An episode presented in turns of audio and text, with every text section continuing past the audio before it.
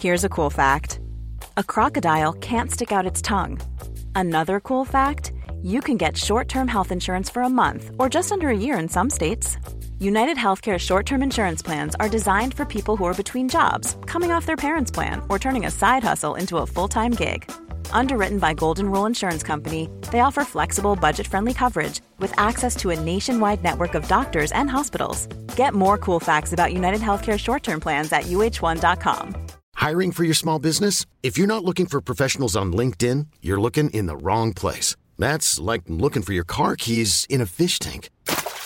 LinkedIn helps you hire professionals you can't find anywhere else, even those who aren't actively searching for a new job but might be open to the perfect role. In a given month, over 70% of LinkedIn users don't even visit other leading job sites. So start looking in the right place. With LinkedIn, you can hire professionals like a professional. Post your free job on linkedin.com slash achieve today.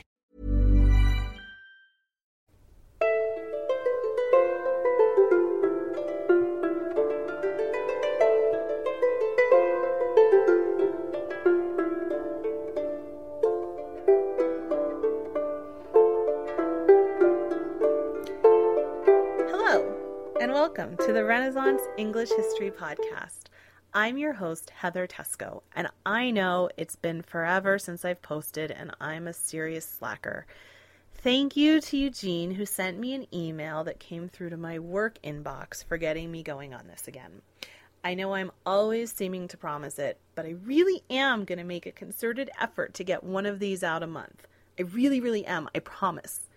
Um, oh, okay, and one other thing before I get started is if you hear funny noises in the background, my husband is building a shed on our deck.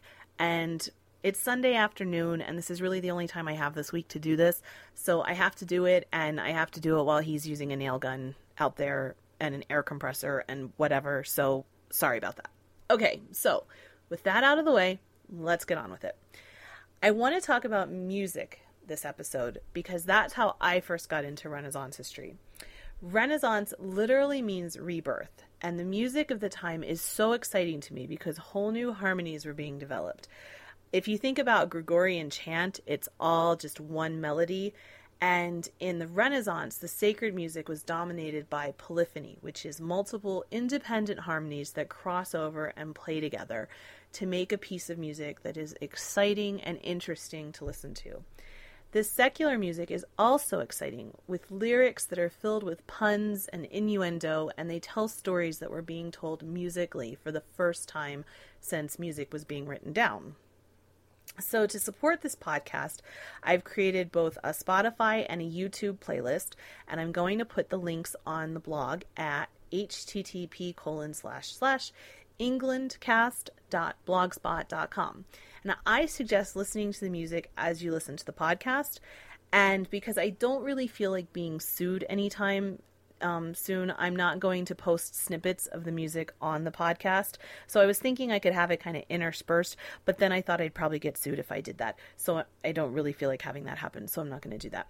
So go to the blog, download the um, the playlist on either Spotify or go to YouTube and listen, and you can listen along as um, you're listening to the podcast. So, also, one other caveat this episode is going to focus purely on English composers. There are tons of great music out there, of great Renaissance music, and two of my favorite composers are Gesualdo and Gombert. And if after listening to this episode you find yourself moved to find out more about this kind of music, I would be happy to recommend some good albums. And I might actually make another playlist and put it on the blog in a separate entry um, for you to listen to, to to explore further. But for the purposes of this podcast here, I'm just going to focus on the English composers. So first, I'm going to talk about madrigals. Madrigals are kind of like pop music today. They're secular poems that are set to music, generally with three to six voice parts, mostly unaccompanied. Like most of the Renaissance, they originated in Italy, but by the late 16th century, in the reign of Elizabeth I, they had migrated to England. The first English madrigal that I sang in my high school choir was Thomas Morley's Now is the Month of Maying. Morley wasn't the earliest madrigal composer, but he's one of the most famous, and he was the first one I ever heard. Many school choirs will have sung his music, though they might not fully understand the lyrics. I always find it funny that people have an opinion that if something is old, it must be proper. This song is full of innuendos. The lyrics celebrate the beginning of springtime and talk about merry lads playing in the grass with bonny lasses, indulging in the sweet delights of youth.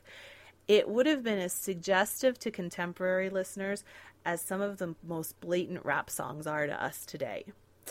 Thomas Morley lived from 1557 to 1602 and he studied with William Byrd, who we'll get to in a little bit. By 1589, he was the organist of St. Paul's, and in 1598, he took over the Royal Music print- printing patent that was acquired by Byrd in 1575. He published several editions of Italian madrigals, and he helped to grow the popularity of madrigals. He also edited The Triumphs of Oriana in 1601 which was a collection of madrigals from over 20 different composers celebrating the reign of Queen Elizabeth, who was referred to as Oriana. Morley wrote plenty of sacred music, but he's best remembered for some of his secular music, including about a hundred madrigals. Orlando Gibbons is another famous madrigal writer, though he's at the tail end of the English Renaissance.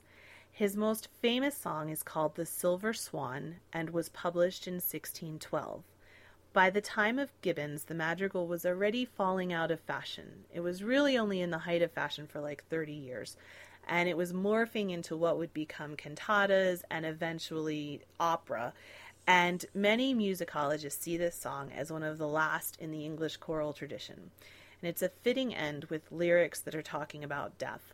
The silver swan sang her first and last when she was dying, lamenting at the end, Farewell, all joys, O death, come close mine eyes. More geese than swans now live, more fools than wise. It's a very beautiful song. But let's go back to the start of the Tudors with Thomas Tallis. If you watched the Tudors on Showtime, at least in the US it was on Showtime, um, you'll remember the character of Thomas Tallis. He was born around 1505 and he first appears in London around 1538 ish. Um, a lot of the early composers had worked for the monasteries, writing masses and songs for the liturgy. And so, as the monasteries were being dissolved, something that we talked about in an earlier episode as Henry was shutting down the church, um, it made it difficult for composers of regular service music because a lot of them had regular posts that were then, you know, being taken away from them. So Thomas seems to have bounced around until around the 1550s when he married and got got a land grant from Mary the First. Um, Thomas Tallis's masterpiece, and arguably the pinnacle of English poly- polyphonic music, is Spem in Alium, which translates to "Hope in Any Other," written about 1570. In its original form, it is written for eight choirs of five voices each, making for 40 voice part, parts, though there's a lot of interlapping in there, um, and so overlapping. And so um, you don't necessarily need 40 parts to make it happen. Um, but that's what it was originally written for. And the piece is written in Latin, and Tallis was a strong Roman Catholic who managed to navigate the challenging religious waters throughout the changing monarchs of this period. If you'll remember, we were going from Catholic to Protestant to Catholic to Protestant to Elizabeth, who didn't want to have anything to do with anything, but mostly Protestant. So it was really hard for people who were Catholics at that time because it was going back and forth. Well, it was hard for Protestants too. It was hard for everybody, really. Anyway, um, so Tallis did write some music in English though, and he wrote a song called If Ye Love Me, Keep My Commandments, and it's a beautiful example of early religious music that was written in English. And despite his Catholic religion, he was one of the first composers to write for the Anglican liturgy. In 1575, Queen Elizabeth gave Tallis and William Byrd a royal license to publish music, and their volume of Latin motets appeared later that year. And I chose one of William Byrd's to put on the playlist. And so William Byrd is really the granddaddy of English choral music. He was also a Catholic, but he did earn royal patronage, and his output was prolific. He wrote Anglican service music, Catholic service music, tons of secular pieces, including consort songs, and madrigals, though he never actually called them madrigals. Um, the music I picked from Byrd to showcase his composition and versatility includes his Ave Verum Corpus. Several composers, including Mozart and Elgar, have set the Ave Verum Corpus to music, but one thing that makes Byrd's special is that the text of the hymn is essentially a meditation on the Catholic belief in the physical presence of Jesus during the Holy Communion. Protestants believed that the bread and wine were symbolic, whereas Catholics at the time believed that the bread and water were literally turned into Jesus' body and blood. So, setting the Ave Verum Corpus, which literally translates to Hail True Body, went against the grain of the prevailing Protestant sentiment. Um, the final Byrd song that I put in the playlist is a secular one, Who Made Thee Hob, which is essentially, um, which actually I sing on a regular basis. It's a running joke between my husband and I. A few months ago, I started singing it in the mornings and it got stuck in his head, and then I went away for a week for a weekend with my mom on a cruise and the entire time he had the song playing in his head but he didn't know what it was and of course he couldn't call me because I was on a boat and apparently it drove him quite mad. And so now we sing it with exaggerated English accents and it's kind of this inside joke. But that aside, it features two shepherds having a conversation. The first asks the second, Hob, what has made him stop working and get all dreamy and fall in love and turn loopy. And Hob answers, and it's revealed that Hob is in love with a lady whose station may be too high for him, but there's nothing that our poor Hob can do. Either he loves her or he dies. He has no choice. Poor, poor Hob.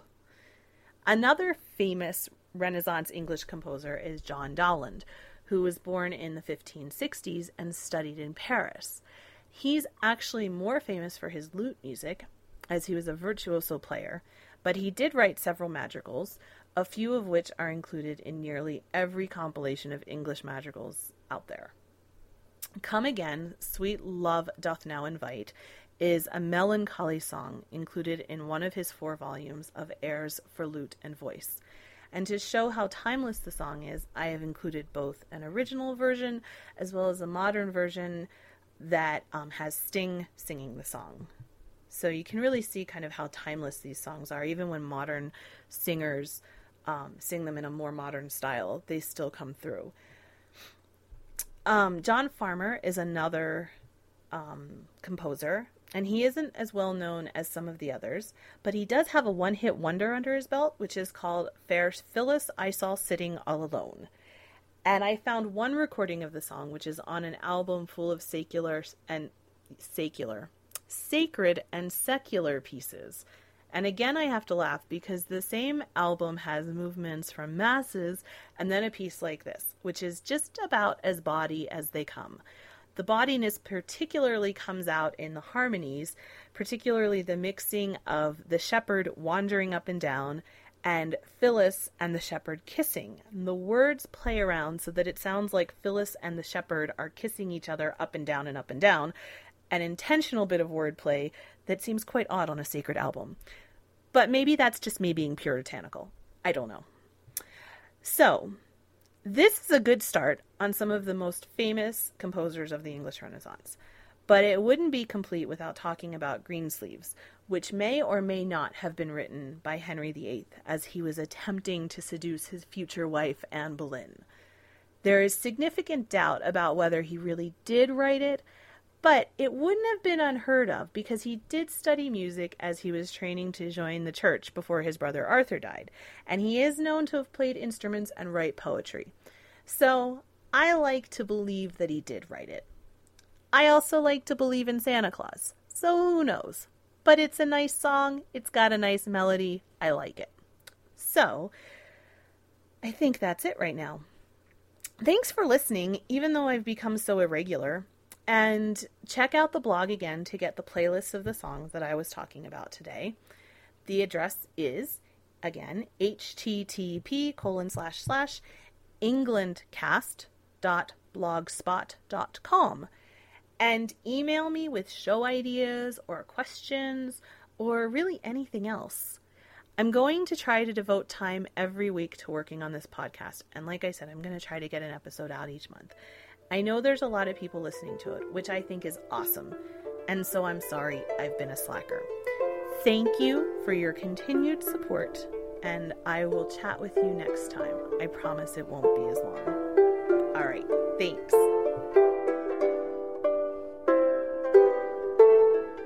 Blow, northern wind, send for me sweating. Blow, northern wind, blow, blow.